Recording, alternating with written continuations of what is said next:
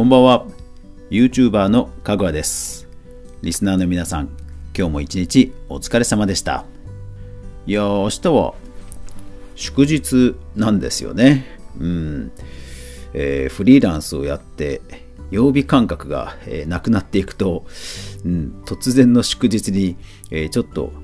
戸惑ってしまいますが皆さんは、えどんなご予定でしょうか。というわけで今日もよろしくお願いします、えー、さて今日はですねつい先ほどまで、えー、子供の勉強を見ていまして、えー、ギリギリまではいやっていたので、え何も今日は準備をしていません。なので多分話がとっちからかると思いますが、えご了承ください。すいません。はい。まあまあまあ、それぐらいあの、ゆるくやっていくのがポッドキャストだと思いますので、全然問題ないと、え多めに見ていただければと思います。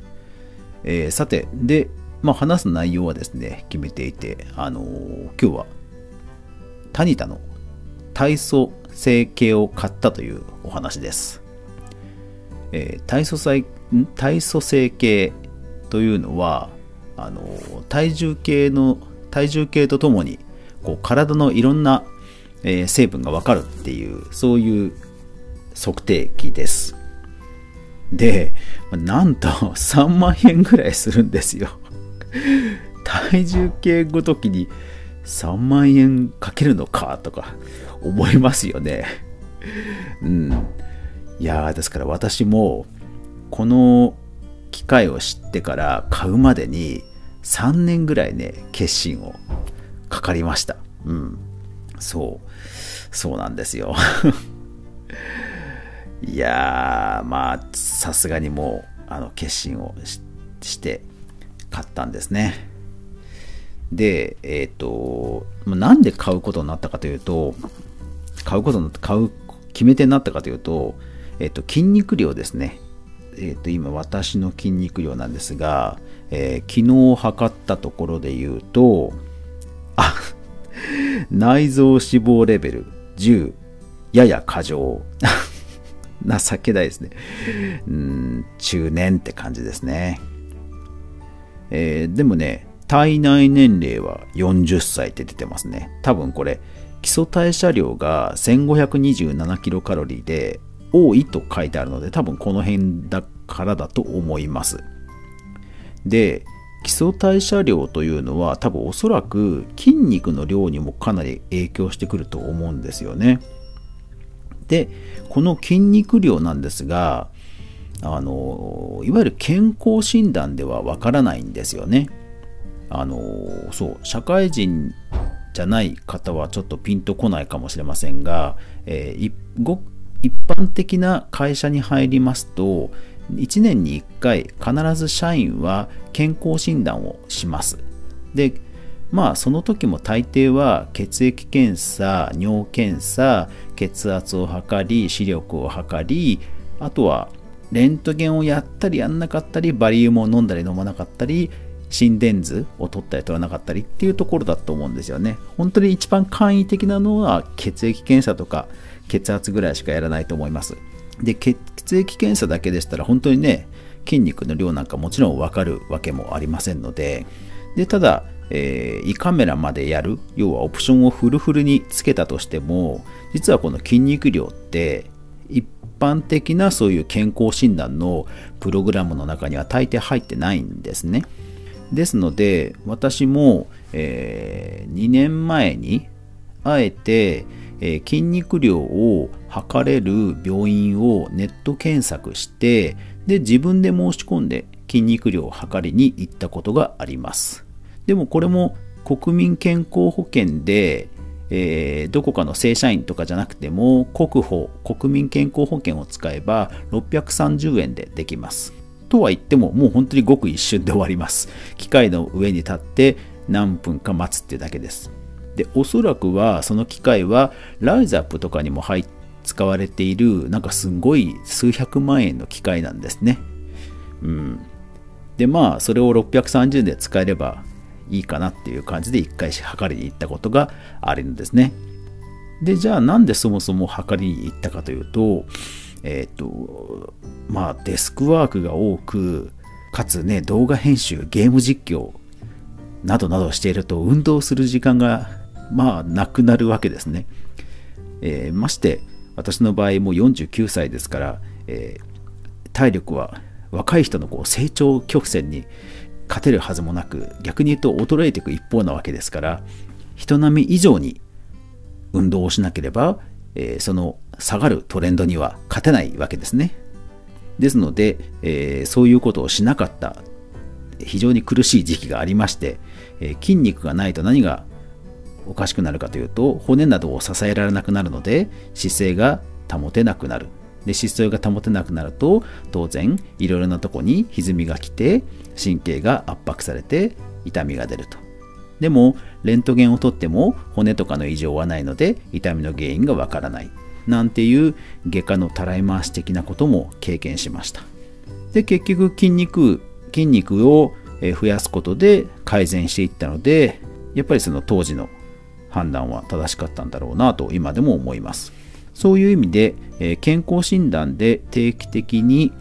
チェックができないからこそあえて自分で筋肉量まあできれば柔軟性もね本当は何か定期的にチェックした方がいいんですが、えそういうものを数値化してチェックしたいという気持ちがですから2年前ぐらいから湧いていました。とはいえ、まあ、630円で、ね、毎日測るわけではないですから、ね、半年例えば半年に1回630円かければいいという、え、気持ちも当時はあったんですよ。でも、え、つい最近、え、こういうことがありました。そう先週ぐらいからなんかね足がね痛いんですよ。足が痛いってものすごく雑な言い方ですけど場所的にはふくらはぎ膝の裏あたりなんですね。ただなんかこう激痛とか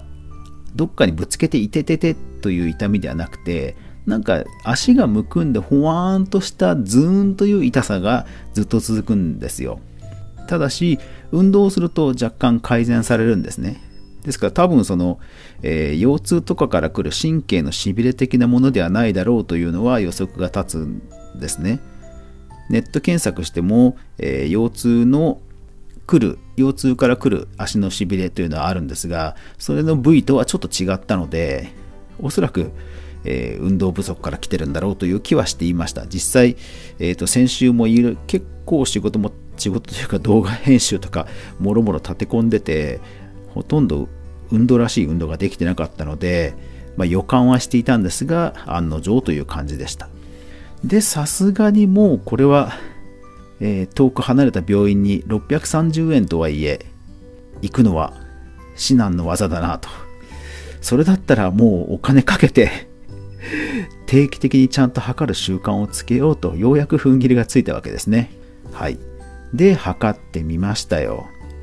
えー、このタニタのフラッグシップモデル RD800、うん、台の上、えーと、スマートフォンとそもそも連携させます。そもそもがスマホ必須な体組さ体組成形です。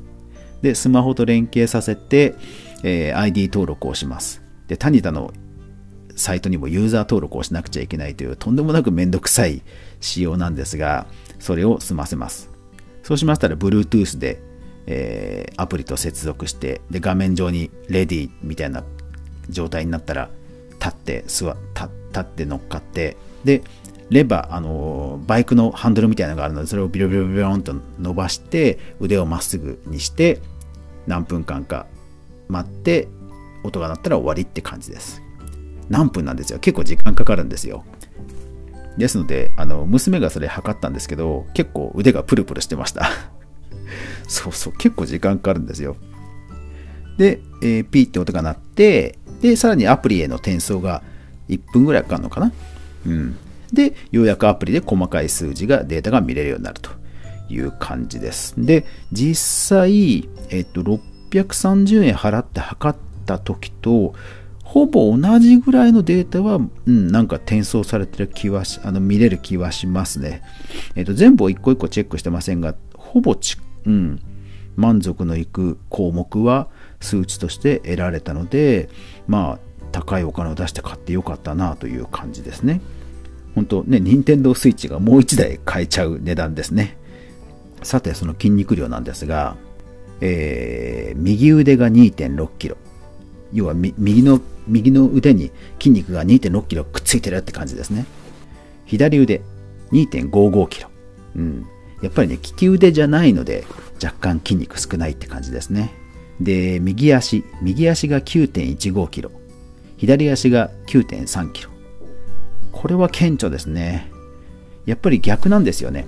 えっ、ー、と、体を中心、えっ、ー、と、お腹を中心にして、利き手が右手だったら、利き足は左足になるっていう、そういう考え方ですね。なので、やっぱり左利きの方が、左手が筋肉が少ないのと同様に、逆の右足も少ないって感じですね。ただ、右足やっぱり極端ですね。うんなので確かに今回右足の方が痛かったのでうんやっぱりこれはまた筋肉不足から来る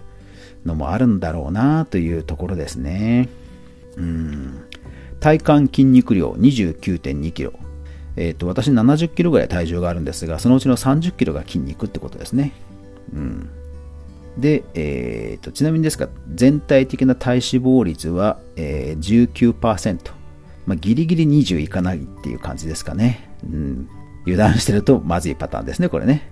まあ、ただ内臓脂肪がもうやや過剰っていう風にインジケーターが出てますので、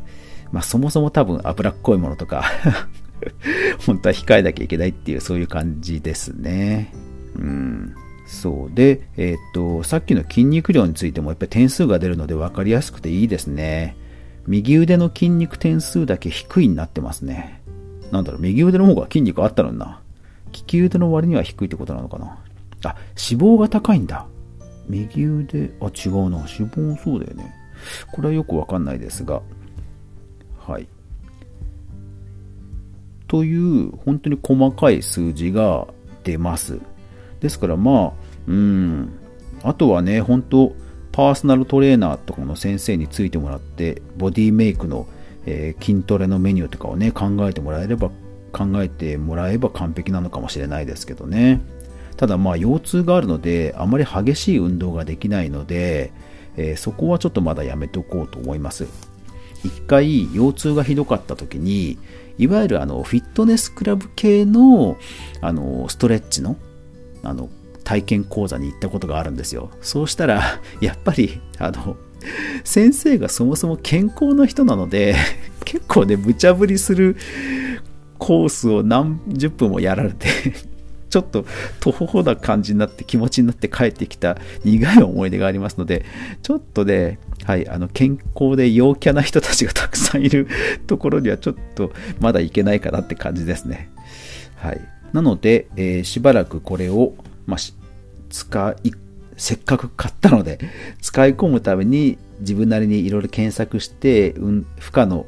えー、ちょうどいい負荷の、えー、体操とか、えー、自重トレーニングとかですかね、そういうのを考えて、はい、少しでも腕の筋肉をね、少し腕と足の筋肉を上げよ上げたいなと思った今日この頃でした。まああのね人間油断するとどんどん楽な方に行ってしまうじゃないですか。ですからまあ、高い買い物でしたけど、やっぱりそうやって自分を追い込んで、えー、ね、健康を損なうわけにはいきませんから、自分をそうやって追い込んで、えー、頑張ろうかなというふうに思っています。まあ、逆に言うとそういうのをしないとできない弱い人間、私は弱い人間なので、もうしょうがないかなという感じですね。それでもね、前に進まなきゃいけませんからね。はい。えー、というわけで皆さん明日良い祝日を迎えていただけたらと思います。というわけで今日もご視聴ありがとうございました。やまない雨はない。明日が皆さんにとって良い日でありますように。おやすみなさい。